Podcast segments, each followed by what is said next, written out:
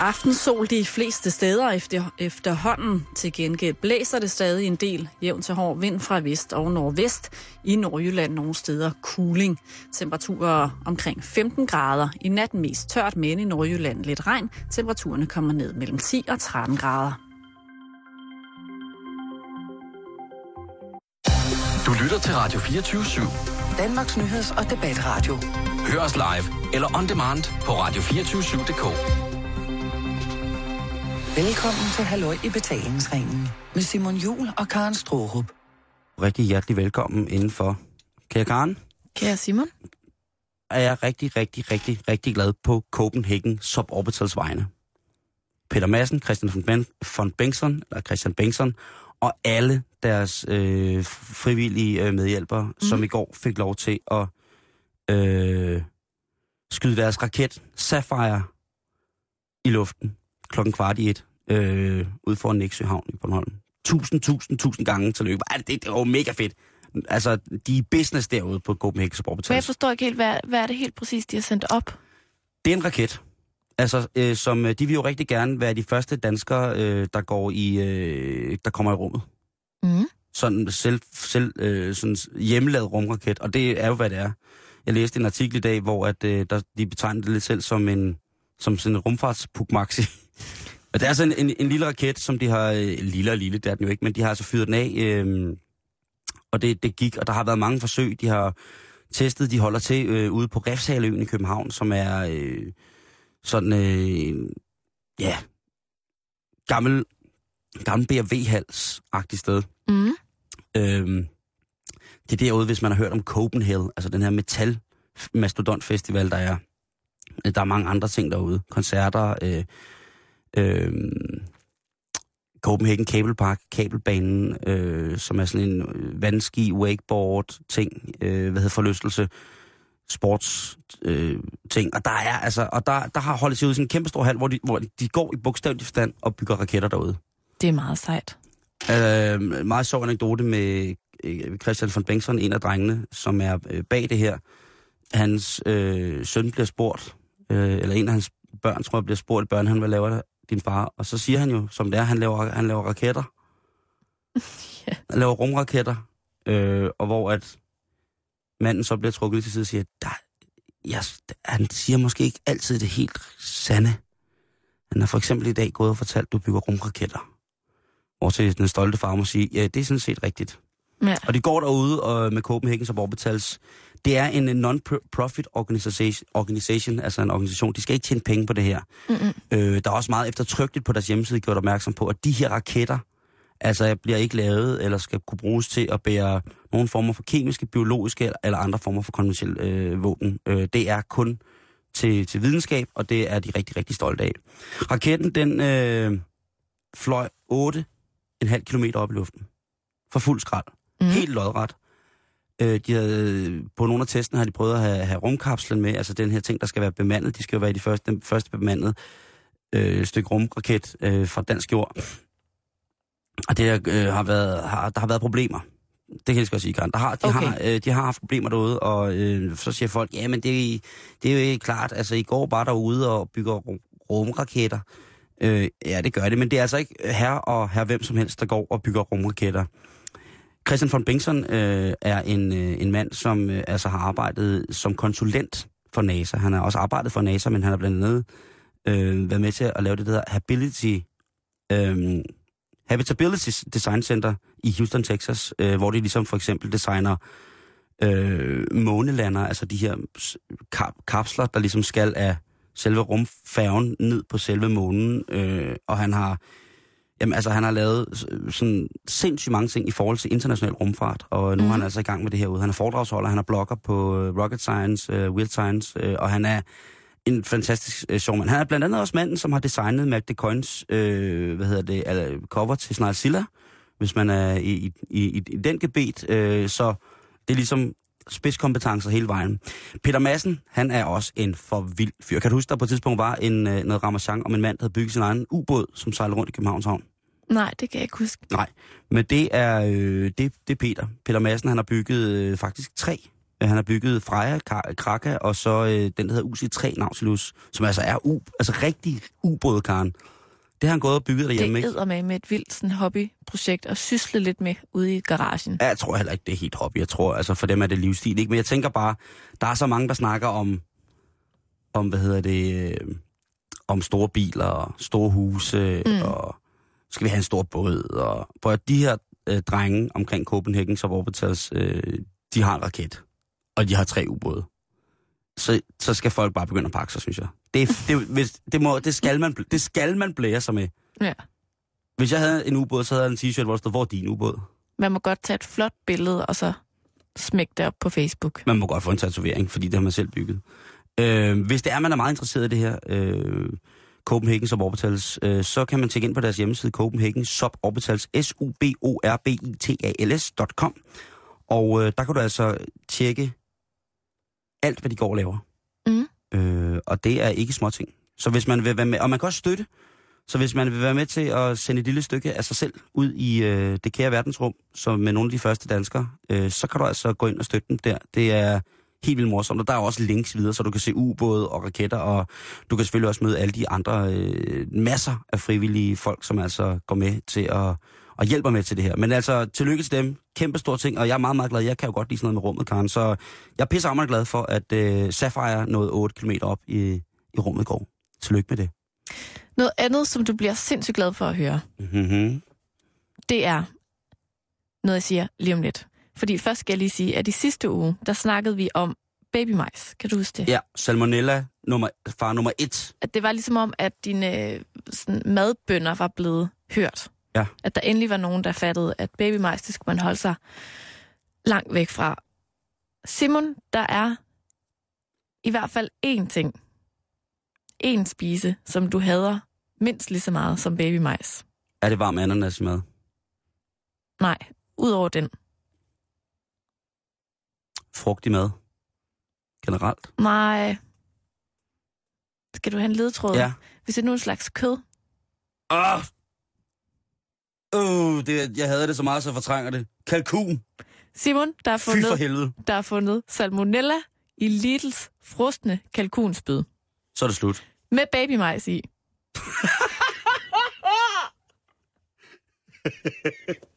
Prøv at høre. Ej, men Der jeg, jeg er alle det gode næsten. grunde nu til at stoppe produktionen af det der lort. Jamen, jeg, prøv, Hold jeg, nu kæft. jeg var ved at falde ned af stolen, da jeg læste fordi en ting er, at du hader babymajs rigtig meget, men jeg Øh. tror om, om muligt, du hader kalkun mere. Ja, det er faktisk rigtigt. Så da jeg læser den her nyhed, at kombinationen af de to i en frostpose indeholder salmonella, der kunne jeg næsten ikke forstå Ja, men nu, nu må det stoppe. Nu, nu er der nogen, der fra, fra øverste, øverste instans må gribe ind og sige, prøv nu, vi behøver ikke kalkunkød, vi behøver ikke babymajs. Lad os, alle de penge, der bliver brugt til at importere alt det lort, det må vi altså kunne bruge til noget andet. Gør noget godt. Ja. Ej, er jeg glad. Men det drejer sig altså sådan lidt mere specifikt om Glenfell Turkey and Babycorn Skewers. Prøv, at- det, det, er jo, det er jo det klammeste. Det kunne lige så godt være...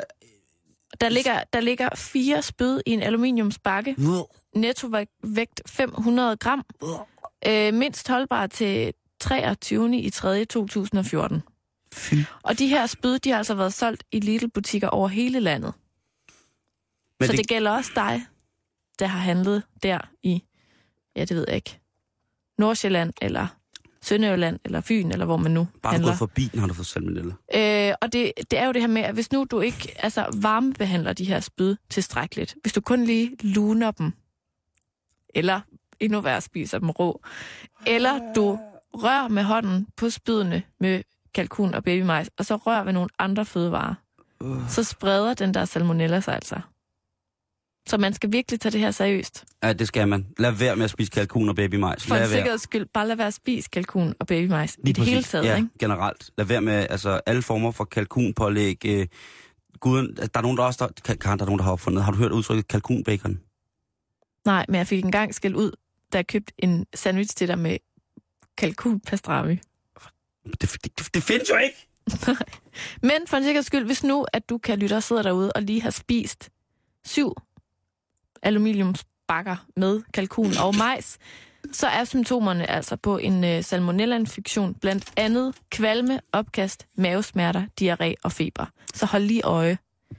Det er og, det hvis, og, generelt. hvis, og hvis du har købt de her ting og ikke åbnet dem endnu, så bare smid dem ud. Ja. Eller gå tilbage og, og aflevere dem til Lidl.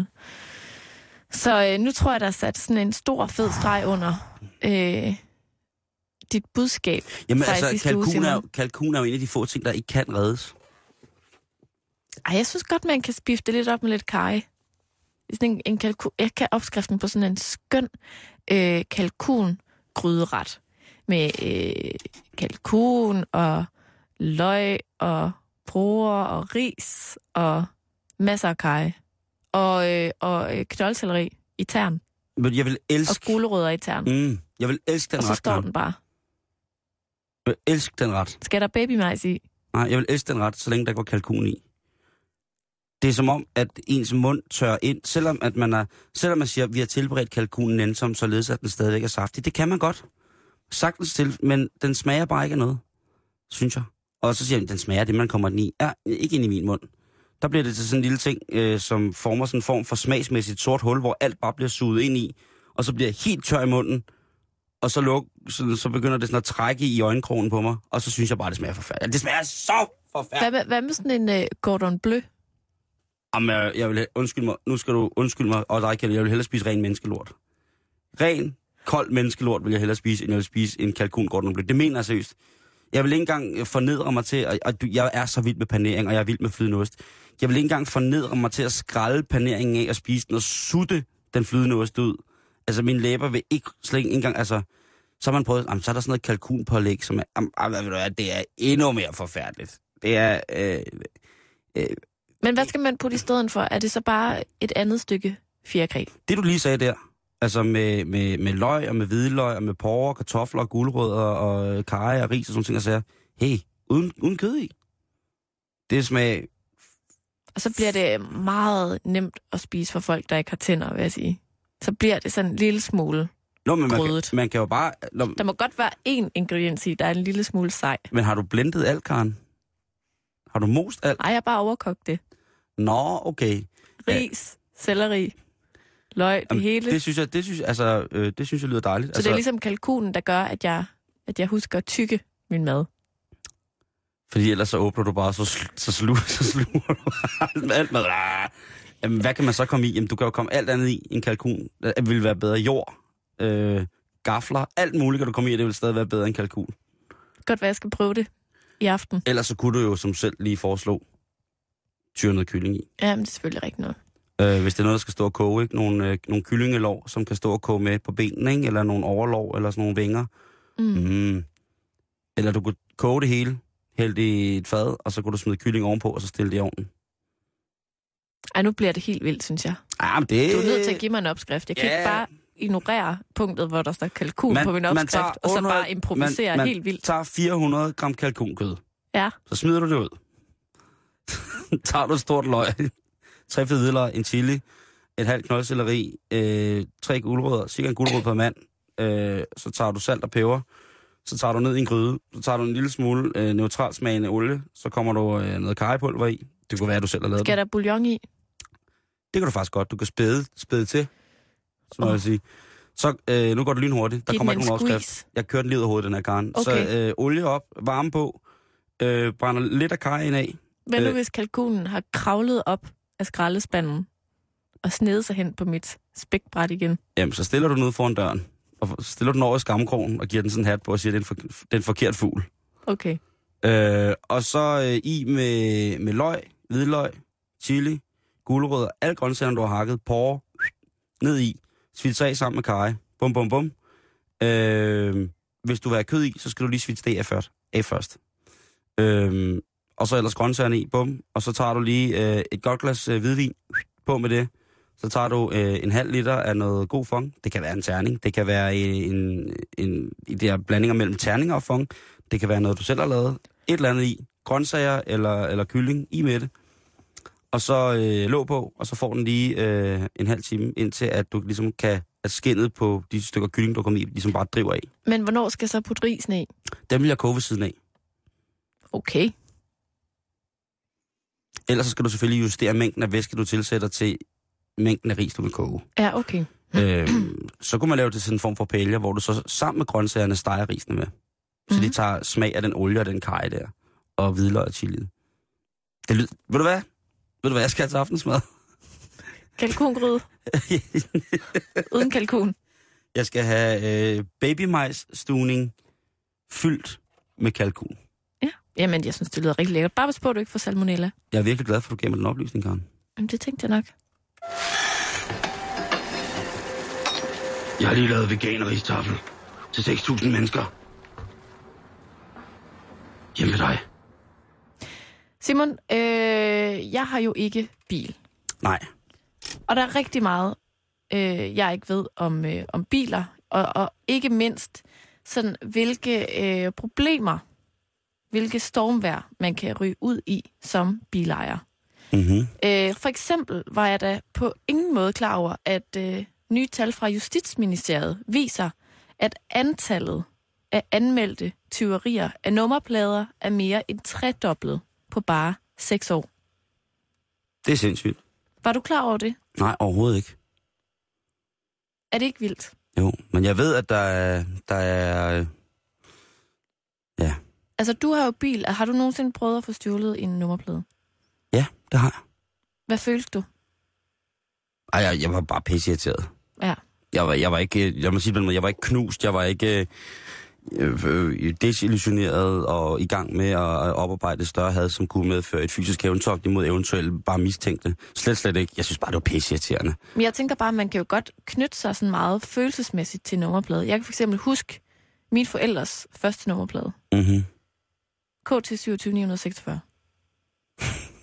Jeg kan også huske deres anden. Jeg kan ikke huske deres nyeste. Men det er, sådan, altså, det er jo sådan noget... Det er lidt ligesom at huske et gammelt telefonnummer. Ja. Jeg, jeg kan godt forstå, hvis man, hvis, man, hvis man bare har været sindssygt glad for den der nummerplade, at man Ja. så bliver lidt ærgerlig over at skulle have en ny, der slet ikke passer til ens bils personlighed. Ja, det er rigtigt. Ja. Men Simon, der Ja. er øh, råd at hente, fordi at øh, regeringen nu i dag har meldt ud, at man vil indføre et krav om, at nummerplader på personbiler og varebiler skal fæstnes med mindst to pladebolde eller skruer, og herudover skal øh, der sidde en særlig hætte som uden på den, som ligesom skal limes fast. Det er jo sindssygt, men det er jo noget, der er i høj kurs. Altså folk, der... Sådan idioter, der stjæler biler. Ja. De skal jo bruge nogle nye nummerplader. Ja. Og øhm, jeg ved det ikke, det kan også være noget, der synes, det her er værk. Dengang jeg var barn, Karen, Ja. Dengang eneste- du lavede en bold af... af vind, der øh, vil jeg sige, der var en af de store ting at skrive nummerplader ned. Okay. Så, kunne man, øh, så gik jeg og skrev nummerplader ned på alle bilerne hjemme på min morfars vej. Ja. Mærkeligt barn. Men måske, altså... Der kom jeg, ikke en fortsættelse på den historie, som for eksempel, hvad du brugte det til.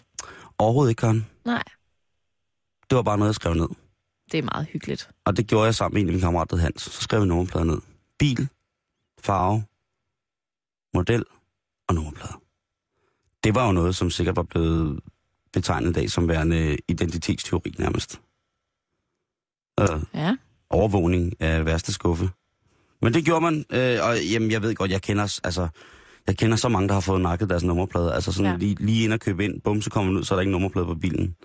Altså, alene i 2012, der blev der anmeldt 21.507 stjålne nummerplader.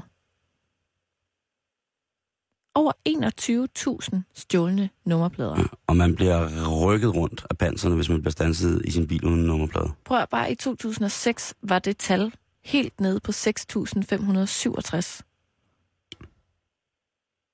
Shit. Det er fandme vildt. Det er jo helt sindssygt. Ja, det er fandme åndssvagt. Men, men øhm, jeg synes også, det er lidt interessant, at, at selvfølgelig er det irriterende at få stjålet sin nummerplade. Jo, jo, jo, jo helt men, sikkert. men det, der så sker nu, det er, at øh, man indfører de her krav om, at din nummerplade skal være fastmonteret på en bestemt måde. Mm. At det er jo ligesom... Altså, det tror jeg, der er ret mange bilejere, der har tænkt på allerede. Altså, jeg vil godt ved med, at der er nogen derude, der allerede har limet lortet fast, eller sat det fast med en ekstra skrue. Plus, at jeg tænker, at hvis der er nogen, der virkelig gerne vil stjæle din nummerplade, Mm-hmm. så skal de jo nok finde ud af at tage en svensk nøgle med. Eller et eller andet, ikke? Ja, En, en umbraku-nøgle. Eller hvad man bruger til at fastspænde ja. sådan en med, ikke? Hvor at, at, at det så lige pludselig igen lidt bliver også øh, bilejerens, hvad skal man sige, ansvar Mm. at være forsikret mod nummerpladetyveri, og hvis bilejeren ikke er det, så kan man jo få en bøde. Det er sådan lidt underligt, øh, øh, underlig ting, synes jeg. Jeg har tit tænkt over, hvorfor at, at nummerpladen ikke sidder indenfor i bilen ved vinduerne, for eksempel. Og dem der, der er jo nogen, der kører rundt med dem, liggende op i vindues. Ja, lige præcis, men det er jo også, altså kan man sige, det er sikkert noget med, med synligheden og sådan nogle ting, at man Ja. ja. skal kunne se, og så bla bla bla. Men det der med, at hvis den er synlig igennem en gennemsigtig flade på bilen, altså hvis det for eksempel hænger i bagruden, at man laver et skilt i bagruden, hvor at man ligesom har bilen mm. der, ikke? så er det jo nok også lidt svært at stjæle den. Man kunne også spraye en øh, nummerplade på bilen. Ja, lige præcis. Ellers så kan man sige, vil, vil kriminaliteten omkring at stjæle nummerplader så blive værre, hvis den var inde i bilen, fordi så begyndte jeg at smadre ruder og sådan nogle ting. Og sager. Jamen, jeg tænker da også på det samme nu, hvor den ligesom bliver bolstret fast. Altså, om man så ikke ender med at rive en hel kofanger af og et helt bagparti. Altså, at lave nogle rigtig grimme huller, Jamen det, det, som man som bilejer så også kan få lov at betale for jo. Ja, det kan man i hvert fald. Ikke? Ja, det, det er meget, meget mærkeligt, men jeg synes, altså, det der med... Der må jo snart, Karen, komme en elektronisk løsning på nummerpladeproblemet, ikke? Så man ikke behøver, behøver at have en nummerplade på som sådan, men at der er et eller andet signatur, der gør, at så man ved folk, hvem der er i hvilken bil, og ja. overvågningssystemet er jo over os, så hvorfor ikke? Indtil videre i hvert fald, så øh, vurderer Justitsministeriet så altså, at de her nye krav, det vil koste dig omkring 200-500 kroner at få i orden hos en mekaniker, og at den her helt særlige øh, fastmontering af nummerplade, den skal være i orden senest 1. november 2015. Og det er ikke noget, man får tilskud til. Det tror jeg ikke. Så hvis Det du får revet din kofanger af af din bil, og den ikke er fastmonteret på den ifølge nu for regeringen rette måde, så kan det være, at forsikringen ikke dækker og sådan nogle ting. Altså jeg ved ikke med kofangerne, men i hvert fald med nummerpladen. Det er chokerende news, Karen. Ja.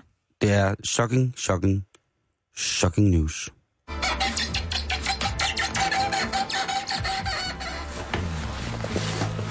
Jeg har lige brugt ni timer på at lave her mange børn. Med min lækre kæreste. Hjemme hos dig. Vi skal til det, Karen. Ja, Det er rejsekortet. ja. igen.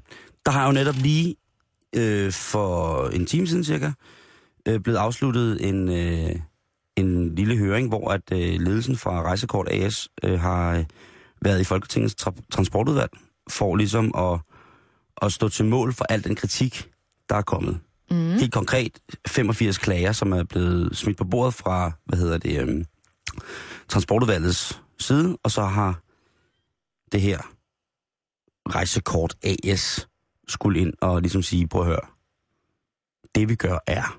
Mm. Og øhm, klagerne, det har været sådan noget med dårlig kundeservice. Det har været det der med, at det er svært at klage, når der er noget, der går galt. og der har jo ifølge mange været rigtig meget galt. Mm. Så er det jo så svært, at man øh, ikke kan få lov til at, at klage ordentligt, eller at man ikke føler, at ens klage bliver taget seriøst, mm. når man for eksempel er afhængig af sit rejsekort. Når man skal transporteres frem og tilbage til arbejde, eller når man skal trans- transporteres frem og tilbage til skole eller uddannelse, at når tingene så ikke virker, så er det altså øh, ikke, har det ikke været bevendt, at Rejsekort AS ligesom har vendt tilbage og reageret mm-hmm. på ens klager. Øhm, der har været klager om, at der kunne gå op til et døgn, før man, fra man sætter pengene ind på sit rejsekort, til at det ligesom virker. Ja. Så optankningssystemet har været helt af helvede til. Og så har der været problemer med IT for handicappet, øh, synshandicappet og ældre. Jeg var lige i dag tidligere at kigge på, hvordan man egentlig erhverver sig sådan et rejsekort. Og der er nogle forskellige typer rejsekort, man kan erhverve sig. Så skal man ind og, og ligesom beskrive, så skal man ind og give alle sine almindelige data for at kunne få det. Og så skal man så skrive under på, at man er ret bevidst altså man, at man er bevidst om, hvordan og hvorledes taksterne er i forhold til, når man bruger rejsekortet. Der har jo været de her konflikter, hvor folk er tjekket ind i, øh, i København, og så har de skulle køre øh, kvarter i bus, så er de tjekket ud. Det har måske været en to-tre zoner, og øh, så er de ikke blevet tjekket ud, og så lige pludselig har de fået en regning, fordi at bussen den har kørt hele dagen rundt med dem, og så er, den, øh, er de først stået af senere, og så er deres bustur den dag kostet 1200 kroner. Ja. Det er selvfølgelig ikke fedt. Nej. det er lidt et kaos, når folk tjekker ud, når der er mange mennesker med bussen og med metroen, fordi man skal høre det bip, bip, bip, bip, bip, bip, bip, bip, bip, hele tiden. Ja. Og det skal man huske. Derudover så har man, øh, kan man blive blacklistet, hvis det er, at man, øh, man glemmer at tjekke ud. Man kan blive blacklistet op til et helt år. Der var en artikel øh, for ikke så lang tid siden i øh, en større dansk avis om, at der var en gut, som havde glemt at tjekke ud. Ikke fordi han spekulerede i det, fordi han, men det var fordi han havde natarbejde. Han boede, tror det var, var det i, øh, i Kolding, arbejdede i Fredericia, og glemt at tjekke ud øh, om morgenen, når han kom hjem. Og det havde altså så givet ham et års karantæne for brug af rejsekort. Og det bliver lige pludselig rigtig, rigtig mange penge. I det her tilfælde, så var der en 20 års spare hver dag, Ja. øh, hver vej. Og det, er jo, det bliver jo til ret mange penge, hvis man, hvis man arbejder 200 dage ja, om året. Ikke? nok sige. Så, øh, så det har der også været, været lidt øh, om det der med, at du må ikke være med i klubben, hvis du glemmer at betale. Det er selvfølgelig rigtigt nok, at sådan er det. Man skal selvfølgelig huske at betale sine regninger, men han følte lidt, at han, at han var udsat for en hets. Så er der problemet med de ældre, som ikke måske har så aktiv adgang til, øh, til, hvad hedder det, til rejsekort, at det synes de er øh, ret besværligt. Altså at anskaffe sig et. Ja, og så finde ud af, hvordan det bruger. Kan du finde ud af? Ja, jamen, så skal... Ja, så øh, siger den en lyd. Det har, det har været lidt et problem. Ja. Så har der været alle mulige andre problemer. Bjørn Lindegård Valsted, som øh, er chef for, øh, hvad hedder det, for, hvad hedder det, Rejsekort AS, som tidligere har været ansat i øh, DSB, han siger, at øh, det, det skal nok gå det hele. Men de selvfølgelig tager de her klager seriøst. Jeg kan godt lide det, at det skal nok gå det hele. Ej, det er dejligt beroligende. Ja, det synes jeg er... Øh, Øh, ja, så kan jeg sove synes godt igen. Der er i dag cirka en halv million brugere af rejsekortet, og øh, han siger, at øh, der en af argumenterne er også, at hvis ikke at der, altså, hvis det ikke virkede, så var der nok ikke så mange, der havde brugt det. Det synes jeg er et lidt mærkeligt argument, fordi han har også været med til at sige, husk at skaffe af med jeres klippekort, fordi hvis I ikke har rejsekort, så kan I ikke komme nogen steder frem sådan mere eller mindre. Altså, de har, de har jo vil udelukke mit elskede klippekort, ikke? Alle dine for 4.000 kroner klippekort. Ja, dem har jeg stadig, og de er blokke, Karen, og det er pissefedt. Øh, men han har altså nu været inde, hvad hedder det, og, og, øh, øh, og ligesom forsvare det her for, for trans- Transportrådet. Øh, jeg tænker bare på lidt. Der er jo opstået øh, en masse ting omkring, øh, omkring de her klager, omkring den aktuelle funktion af systemet. Mm. Men sidste år, der blev begyndt der at blive råbt, råbt vagt i gevær for, for alle mulige øh, folks sider omkring, at det system, som Rejsekort AS ligesom havde erhvervet sig til at kunne styre det her, et Microsoft-baseret system, som ligesom skulle, sådan en lille robot, du ved, eller stor robot faktisk, Ja. så skulle have styr på, at alle, hvem fik hvilke penge, fordi der er jo flere transportfirmaer indblandet i det her, ikke? Der er, øh, i hele landet, der er der jo dem, der driver metroen, der er øh, busserne, der er togene osv. osv. Ikke? Mm. Og øh, mange på det tidspunkt sidste år, i 2012, øh, i efteråret 2012, var lidt på halen over, at de havde fået et system, som var så ikke fedt.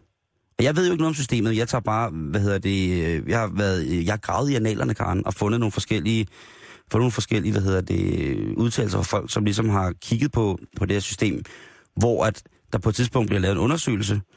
Øh, det er jo et offentligt transportmiddel, så man skal jo egentlig faktisk kunne have adgang til at se, hvad der er, der foregår på nogle punkter. Mm.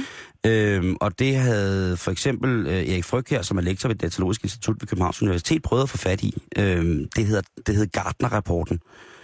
Og øh, det var han blevet fuldstændig nægtet adgang til, for ligesom at kunne tjekke øh, på, hvad det var, at øh, skattekronerne ligesom blev brugt til på en eller anden, på en eller anden led.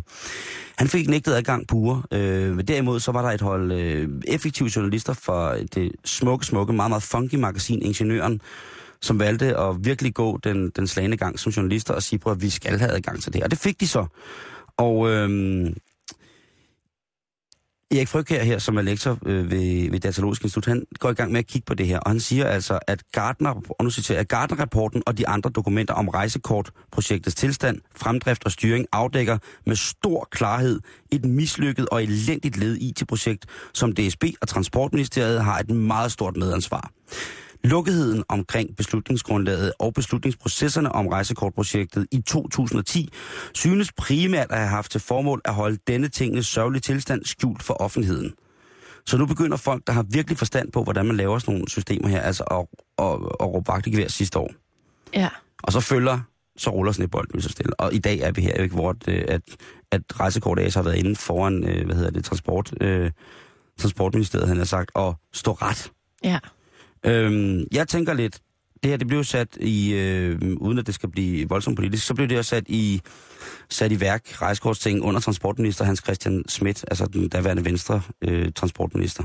I dag er det jo vores egen, oh ja, Henrik Goddamn Christensen, der sidder og, og kigger på tingene, og han, øh, han er fortrøstningsfuld. Øhm, han, er, han er glad for de ting, som, øh, som der sker lige pt. nu. Og, Han, er, han har jo fået at vide, at det skal nok gå det hele. Ja. Så det tror han på. Ja, det, det, det er ret, ret fint. Øh, men det er sjovt det der med, at det er som om, der er nogen, der har, har, har, har lagt lov på. Øh, latest news i det her er, at, øh, at nu er der gået, nu er der nogle, øh, nogle folk, som arbejder med at analysere offentlig transport generelt. Øh, det er, hvad hedder det, det der hedder ITS Danmark, som er en interesseorganisation, som kigger på intelligent trafikstyring i Danmark, blandt andet. Øh, og formanden for det, Jens Peder Christensen, siger, at han bruger sit rejsekort hver dag, og han er faktisk rigtig godt tilfreds. Og han synes, det her det er en mediestorm i et glas vand. Øh, Karen, det er noget, jeg har pustet til det her åbenbart. Jeg har været med til at puste til, ja. Og øh, Per Hohmann Jespersen, der er trafikforsker ved Roskilde Universitet, som også er, hvad hedder det, flittig bruger rejsekort, han siger, nu, nu bliver vi lige nødt til at slappe af, fordi nu bliver vi nødt til at, at, at få styr på det her, inden at der bliver kastet me, mere med mudder. Øh, og i virkeligheden så er det sådan, at, at det kan jeg egentlig lidt godt forstå. Altså, jeg vil sige, at den mediestorm, som han omtaler, ikke? i et glas vand, Mm. den har i hvert fald gjort, at jeg på ingen måde har lyst til at få et rejsekort. Ja. Jeg har simpelthen ikke lyst til at støtte det foretagende. Jeg har jo i forvejen, ja, men det vil jeg godt sige her i radioen, jeg har i forvejen altså boykottet øh, næsten øh, de, det udbud, der er af offentlig trafik herhjemme, fordi det er simpelthen for dyrt. For eksempel her i weekenden, hvor jeg jo fortalte, at jeg var til barnedåb. Ja. Det foregik i en meget hyggelig lille bitte by tæt ved vejen, der hedder Leborg. Mm-hmm. Øh, og det ville have kostet mig, ung, 27-årig kvinde, øh, at rejse fra København til Vejen station. Det ville have kostet mig 800 kroner tur-retur. Ja, det er dyrt. Så, Det er eddermame dyrt. Og i stedet for, så øh, går jeg ind på en meget, meget, meget smart hjemmeside, der hedder gomore.dk, og finder et lift og sparer 560 kroner. Det, det, det er lidt en anden historie, men det der skide rejsekort, Simon, jeg har på ingen måde lyst til, at det skal bo nede i min punkt. Nej, det skal heller ikke bo i min punkt for den sags skyld. kan man sige. Og det håber jeg da ikke. Nej, det skal det ikke. Men, men ved alle det, dine andre der, ting. der, vi, bliver også, vi bliver også skudt i skoene af de her to øh, trafikforskerprofessorer, at det er københavneri, det her. Det Jamen, synes det er da lige meget, hvis, hvis lortet ikke fungerer. jeg synes, det er fair at sige, at sige, det er københavneri, det er godt nok. Men jeg har altså også nogle venner, som skal fra et sted ved den jyske vestkyst ind til Aalborg hver dag med rejsekort. Og de kan ikke finde ud af, hvordan taksterne hænger sammen. Fordi de synes, de bliver bonget for, øh, for flere penge, end de egentlig normalt ville skulle bruge på at rejse frem og tilbage med det offentlige transportmiddel derop. Så det er ikke kun noget københavneri. Og der er også bekendte fra Aalborg, som mener, at det her det er en fadese af karat. Så, det, så, så københavneri, ja ja, en storm i glas vand, ja ja, hvor så fremdeles, det er stadigvæk et projekt til 5 milliarder kroner, som, er, som sejler rundt, og ligesom nu skal udskydes. Og jeg har købt for 4.000 kroner blå klippekort.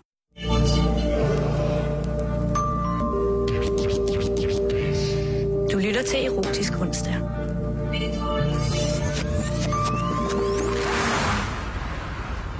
Ja, Simon, nu skal vi tilbage i, øh, hvad sker der derude, hjørnet. Ja, Ny dille, øh, figging. blev internettet til noget alligevel? Ja, det kom sgu for at blive, Simon. Pis. Nej, figging, ved du, hvad det er? Øh, det er øh, knippe på tysk. Måske. Fik. Nej. A- Askefigt. Det er røvpulet på tysk. Nå, det var jeg ikke engang klar over. Jo. Genau. Jeg kan ikke sådan nogle ord på Askef. fremmedsprog. Askefik mir. Ah. Simon, øh, figging, det er simpelthen, når man finder en rigtig god klump øh, ingefær, skærer den lidt til, så øh, den, den transformerer sig til en øh, botplok, og så putter man den ellers op i numsen. Puha. Ja.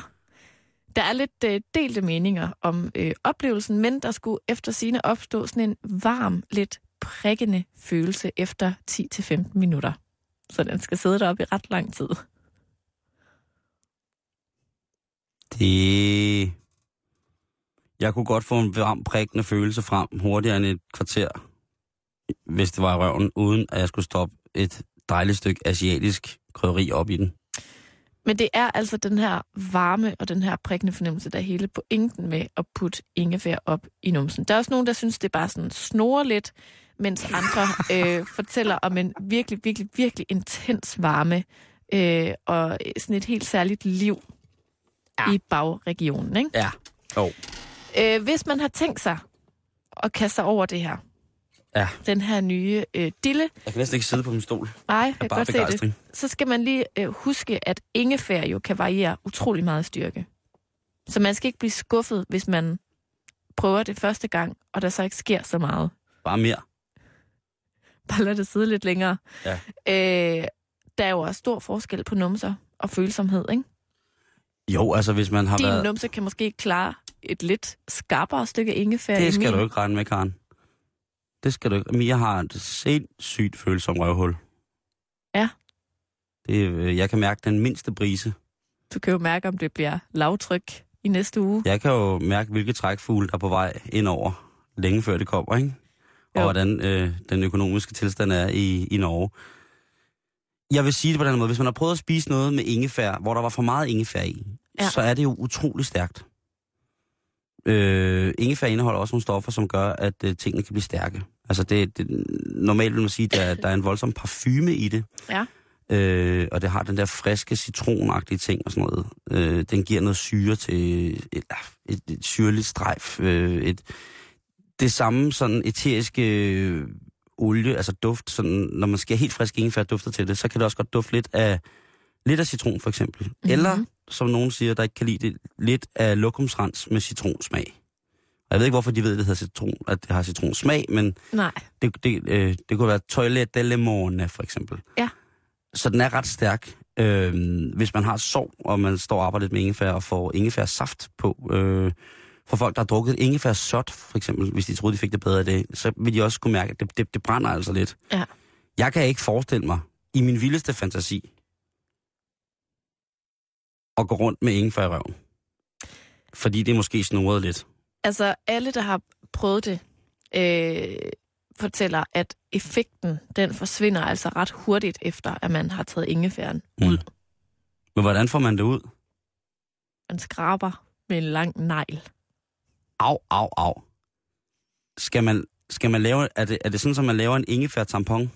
Jamen, jeg kommer ind på det lige om lidt, så beskriver jeg for dig, hvordan at du ligesom snitter din egen ingefær prop. Øh, No. Efter sigende, Simon, så stammer øh, ideen til det her fra gamle dage. Hvor at det var et øh, velkendt trick, at hvis du stod og var hestehandler nede på et marked, øh, så skulle din hest jo gerne se frisk og livlig ud. Ja. Og stå og hoppe lidt på stedet. Ja.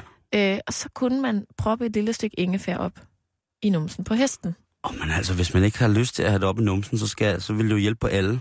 Altså, den her historie er ikke dokumenteret, Nej, nej. vil jeg bare lige sige. Men, øh, men, men det, det kan da godt være, at, at det har noget på sig. Og så er der ligesom nogen, der har tænkt, den hest ser ud til at få fedt. en varm og prikkende følelse. Den, den hest Det have. snore.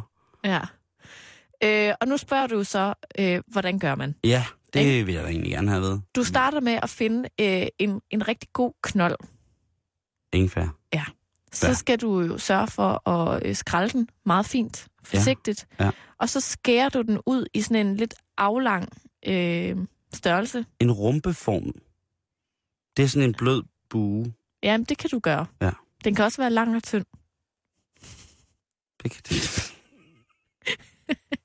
Alt efter, hvad du foretrækker. Ja, bevares. Hvis nu du har en yndlingsbotplug derhjemme, så kan du jo udforme den efter den, ikke?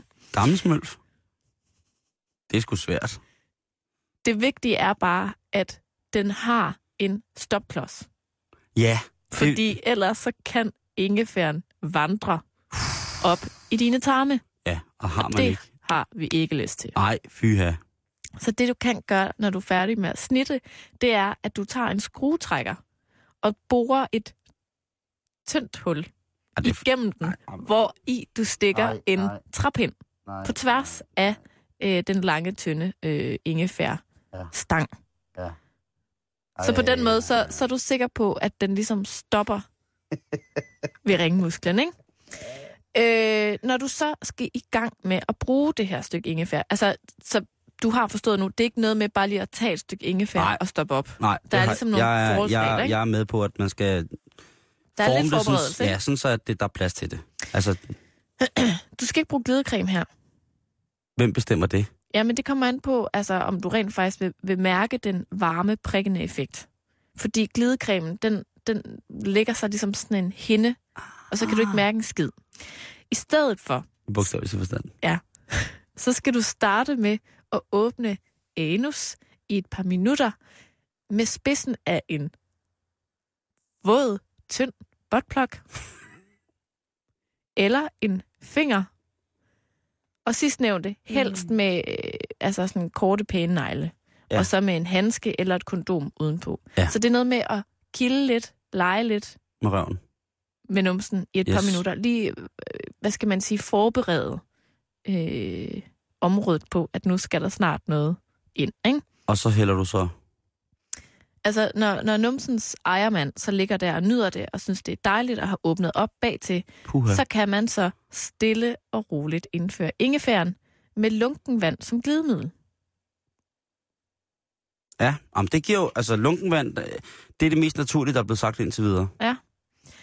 Og hvis, Det du svarer så, vel til spyt. og hvis du så gerne vil have det her stykke ingefær siddende, imens du måske laver andre ting, Ej, det bliver mærkeligt og mærkeligt. men har svært ved at få det til at sidde fast, Ja. så kan du jo, udover at bruge din, øh, din finger selvfølgelig, øh, så kan du være lidt kreativ ved for eksempel øh, at tage et par meget, meget stramme trusser på, og lave sådan en olfert. Eller hvis du har en g-strengstrusse som mand, det ved jeg ikke, om du har. Så, så det hele bliver holdt inde. Eller du kan tage, hvis du har sådan noget bondage-udstyr, et tog, Nå ja. så kan du binde det fast. Omkring, op omkring dine skuldre og ned, og så imellem benene, og så kan du binde det fast. Åh oh, ja, japansk bond, øh, rebbondage. Mm. Og nu med ingefær, ikke? Jamen, det passer jo til. Ja. Dejlig asiatisk krydderi. Så øh, det er simpelthen en øh, ny øh, dille. Det hedder øh, Figging. F-I-G-G-I-N-G. Og øh, jeg synes, man skal prøve det, men selvfølgelig også tage nogle forbehold for, at, at hvis det ikke føles rart, så skal man bare synes, synes ud med seriøst, det. man skal prøve det der? Jeg spiser aldrig mad med ingefær hjemme i dig, Karen, mere. Aldrig. Simon, hvis man har prøvet alt andet, Nå, og ja, der ikke er noget, der virker, Selvfølgelig. og nu er det sidste udkald Mm. for det her sexliv. Står der noget om, at det vil virke, hvis for eksempel kvinder tog det op i fisen? Ja, det er der også nogen, der har eksperimenteret med. Og skulle det give den samme snorende varme fornemmelse? Det har jeg dog på ingen måde lyst til at Nej, eksperimentere med, vil jeg så sige. Der vil også, at der skulle... Så vil man jo også kunne komme i urinrøret som mand. Så skal man lave sådan en meget tynd lille... Nå, men hvis man, li- hvis man alligevel står og laver noget wokmad, og er i gang med den der helt fine julienne, og har alt ud fine strimler. Jamen, hvis man har ja-hatten på, så er der jo ingen grænser for, hvad man kan eksperimentere med. Bare man tager det ud, hvis det går ondt, og skyller efter med vand. Og hvis det, hvis det brænder så ulideligt, at du ikke kan være i dig selv, så skal du huske at søge læge. Ja, og Mm. så husk at, at sætte sådan en stopper på, hvis det er om til numsen. Altid. Ikke, så det ikke forsvinder. Vi vil ikke have tingene med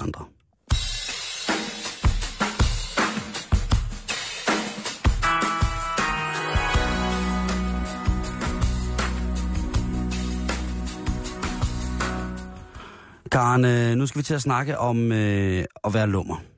Og Ja. øh, det kommer af, at jeg finder en rigtig dejlig artikel i Information om en øh, fotoudstilling, som der er i Berlin i BT. Den hedder Die Nachte Wahrheit und anderes Aktfotografie um 1900. Museum für Fotografie. Det er til den 25. august i Berlin. Mm. Udstillingen den øh, viser en masse gamle billeder af nøgne mennesker. Dejligt. Ja. Øhm, det viser, øh, at øh, jamen, altså efter at fotografiet kom frem, siden fotografiet kom frem, så har der været behov og lyst til at tage billeder af den nøgne krop. Okay. Ligesom der jo øh, er mange malerier fra gamle dage, som indeholder den nøgne krop. Og man har da set en vase et sted med Jo. et spændende motiv. En flot laverbærkrans. Flot amfora. Øh, vi taler altså om vores oldefædre. Mm. Altså oldemor oldefars årgang-agtigt. Øh, I starten af, af, hvad hedder det, det 20. århundrede, der går de altså i gang for fuld skrald. Og i kejsertidens Tyskland, der gik det ifølge udstillingen rigtig vildt for sig.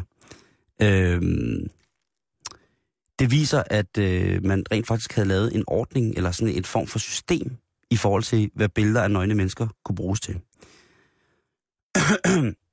Men også, hvad for nogle kategorier det hørte ind under, i forhold til, hvilket tema det var. For eksempel er der temaet længsel, den klassiske hyrde- og drømmelandskabs, arkadiernen, erotik og pornografi. Mm. Øhm, altså, det er den her nøgne kvinde, der ligger på en eng med en sol med, med fingeren opad. Lidt Michelangelo-agtigt og længes efter sin gedehyrde, måske. Ja, måske. Og dennes. Eller måske er det gederne, det ved jeg ikke. Øh, så er der videnskabens blik på kroppen. Altså når folk er rejst ud i landet, øh, ud i verden. Når de dumme hvide mennesker er rejst ud fra, fra Tyskland, og lige pludselig har de set en flot, smuk afrikanermand. Og så har de tænkt, det ser da mærkeligt. Nu tager vi billeder. Og så er de kommet hjem, og så er, er alle besvimet over, hvad den, øh, den negroide natur havde medført af utvivlsomme øh, fordele i forhold til den blege hvide krop. Så er der kropskultur, øh, reformbevægelser, nøgenhedskultur og nøgenoptræden i sport og varieté. Mm. Øh, altså dansere, for eksempel, som var øh, iført ingenting. Øh, eller det kunne være, øh, hvad hedder det, sådan øh, nudister, naturister, der løb nøgne og spillede fodbold, eller sådan ting og sager. Og så selvfølgelig i sidste ende kunstudtrykket, hvor at man jo kan forsvare alt. Øh, om det så er hardcore porno, så hvis man siger, det er kunst, så skal, er der nogen, der et eller andet sted skal tage det seriøst og sige, "Nå, okay, er det kunst det der? Ja.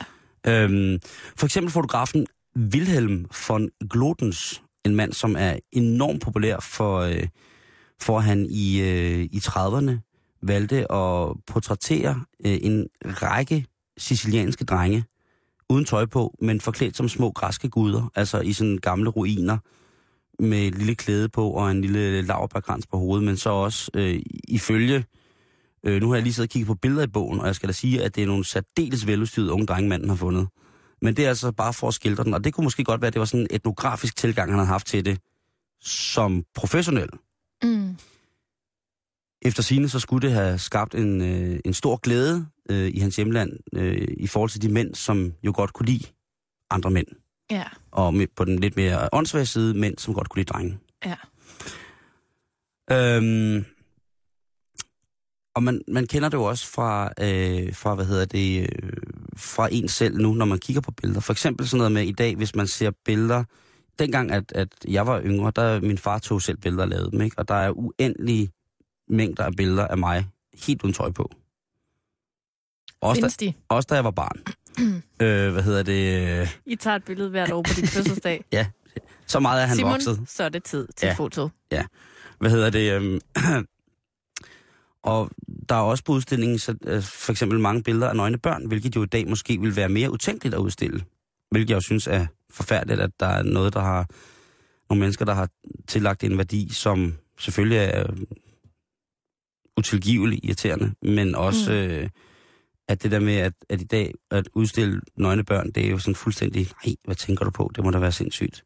Øhm, men udstillingen her, den viser bare, at jamen, altså, eller den, den, skulle, den skulle vise, at jamen, vi har altid været et lidt lummert folkefærd, os mennesker, Ja øh, og specielt også i 20'erne. Og så er det fra fotografiets øh, start af. Altså, vi har jo altid været lummer. Der findes jo steder rundt omkring i verden, hvor altså, jeg har stået og kigget på templer, som var, jeg ved ikke, hvor mange tusind år gamle, hvor der altså bliver i, i fineste håndværkmæssige stil er blevet skåret ud i sandsten.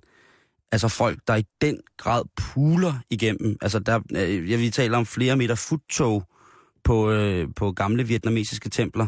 Altså hvor at, øh, der ikke bliver skortet på. Altså hvis, de, hvis dimensioneringen mellem krop og forplantningsorgan er reel, så har den tids vietnamesiske skovfolk altså øh, haft, øh, undskyld modtrykket, voldsomme, voldsomme, voldsomme forplantningsorganer.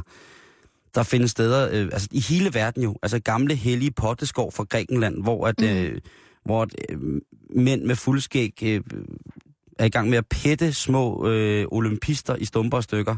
Altså det har ikke været, øh, der er ikke blevet skortet på det på noget tidspunkt. Nogle af de første hulemalerier og sådan nogle ting, altså jeg, det er vel bare sådan, at det skal, skal kommunikeres. Og i dag, der er, det, er vi jo så et sted hen, hvor at, der er det som oftest, at hvis det er øh, sådan et kunstbillede, et nøgen Mhm. kunstbillede, så er det som oftest, at folk tænker, at det er nok det er bare noget porno. Det skal vi ikke se på. I stedet for at Ja. tænke, prøv at høre, hvad er det, vi, vi ser her? Er det en af de ældste, mest afbildede genstande i verden, den nøgne menneskekrop? Eller er det, er det pornografika? Igen, hvis du har lyst til at se den her udstilling og give dit eget besøg med øh, i forhold til, hvad man skal synes om øh, pornografiens øh, start på billeder, så er det altså i, øh, i Tyskland, i Berlin. Du kan se Die Nachte und anderes Aktfotografie um 1900 Museum für Fotografie i Berlin.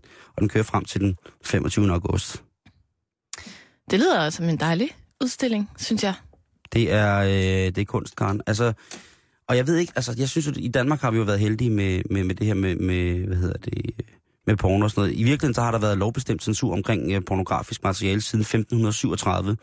Og med tryghedsfrihedsordningen i øh, 1799, så kom der bestemmelser imod utugtighed i forhold til, at, øh, til offentlig presse. Og, øh, i, og den blev fortsat i presseloven, som var af 1851. Øh, og sammentaget med, sammenlagt med strafloven i forhold til, øh, at man ikke må udstille hinanden bare nøgen, eller man kan lave noget utugtigt, øh, hvad hedder det, øh, og den straflov, den er fra 1866. Øh, så det er altså, det, det, det har været set som et problem lang tid, men velvidende, at det har været artifati. Øh, Ja. For i 1537, der blev der også afbildet folk nøgne malet. Mm. Simon, inden øh, vi øh, stopper denne erotiske onsdag ja. I dag, så kan jeg lige nå øh, en lille improviseret quiz til dig. Til mig? Ja. Okay. Jeg tænker, det er bare fordi, det er jo altid godt at blive lidt klogere på sig selv. Ja. Og ikke mindst på sin egen krop. Ja. Og dens mange funktioner. Og jeg har læst øh, en lang, spændende artikel i dag øh, i Tidens Kvinder, der gjorde mig meget klogere på klitoris. Åh oh, ja, Og det tænker jeg, at det skal jeg da dele med alle vores lyttere. det skal du da, Karen. Og jeg tænker, at du kunne måske også godt blive lidt klogere på klitoris. Det, øh, Sammen med mig det er og tvivlsomt. lytterne. Det er tvivlsomt, Karen. Jeg ved utrolig meget om klitoris. Så øh, du skal bare sige øh, fald, sandt eller falsk. Ja, okay. Er du klar? Ja. Klitoris stammer fra græsk klitoris, der betyder lille bjerg. Nej, nej, det er ikke rigtigt. Det er rigtigt. Altså, Ja. den stammer fra et bjerg. altså den første klitoris, man fandt, Var var jo bjerg. et stort bjerg. Sad på et meget stort bjerg. Okay, Øh, klitoris rejser sig hvert 90. minut under søvn, ligesom penis. 90 minut. Så er jeg unaturlig. Hvor tit rejser din klitoris sig? Og øh, det, er sådan, øh, det kommer an på, hvordan solen står på himlen, Karen.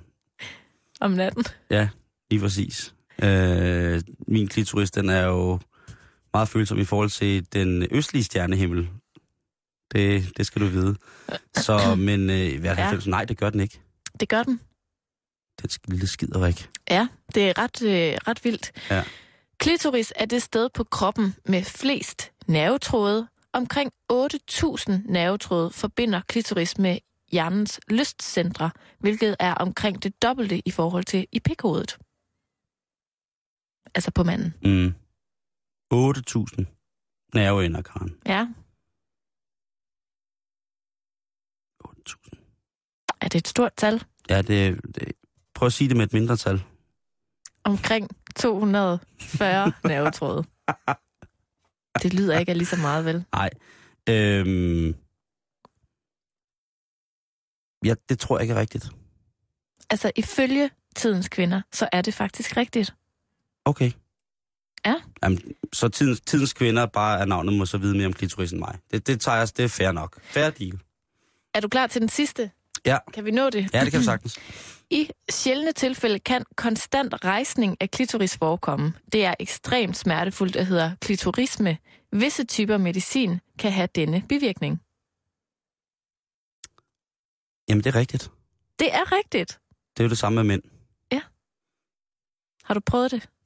Hvor tit har du klitorisme? Ja, altså, det kommer an på, hvordan månen står på den østlige stjernehimmel, Karen. Men øh, Okay. generelt en, en halvhård klit har jeg da. Og med det ord, mine damer og herrer, så slutter vi halvøjbetalingsringen for i dag. Nu er der nyheder på 24 Du lytter til Radio 24 /7. Om lidt er der nyheder.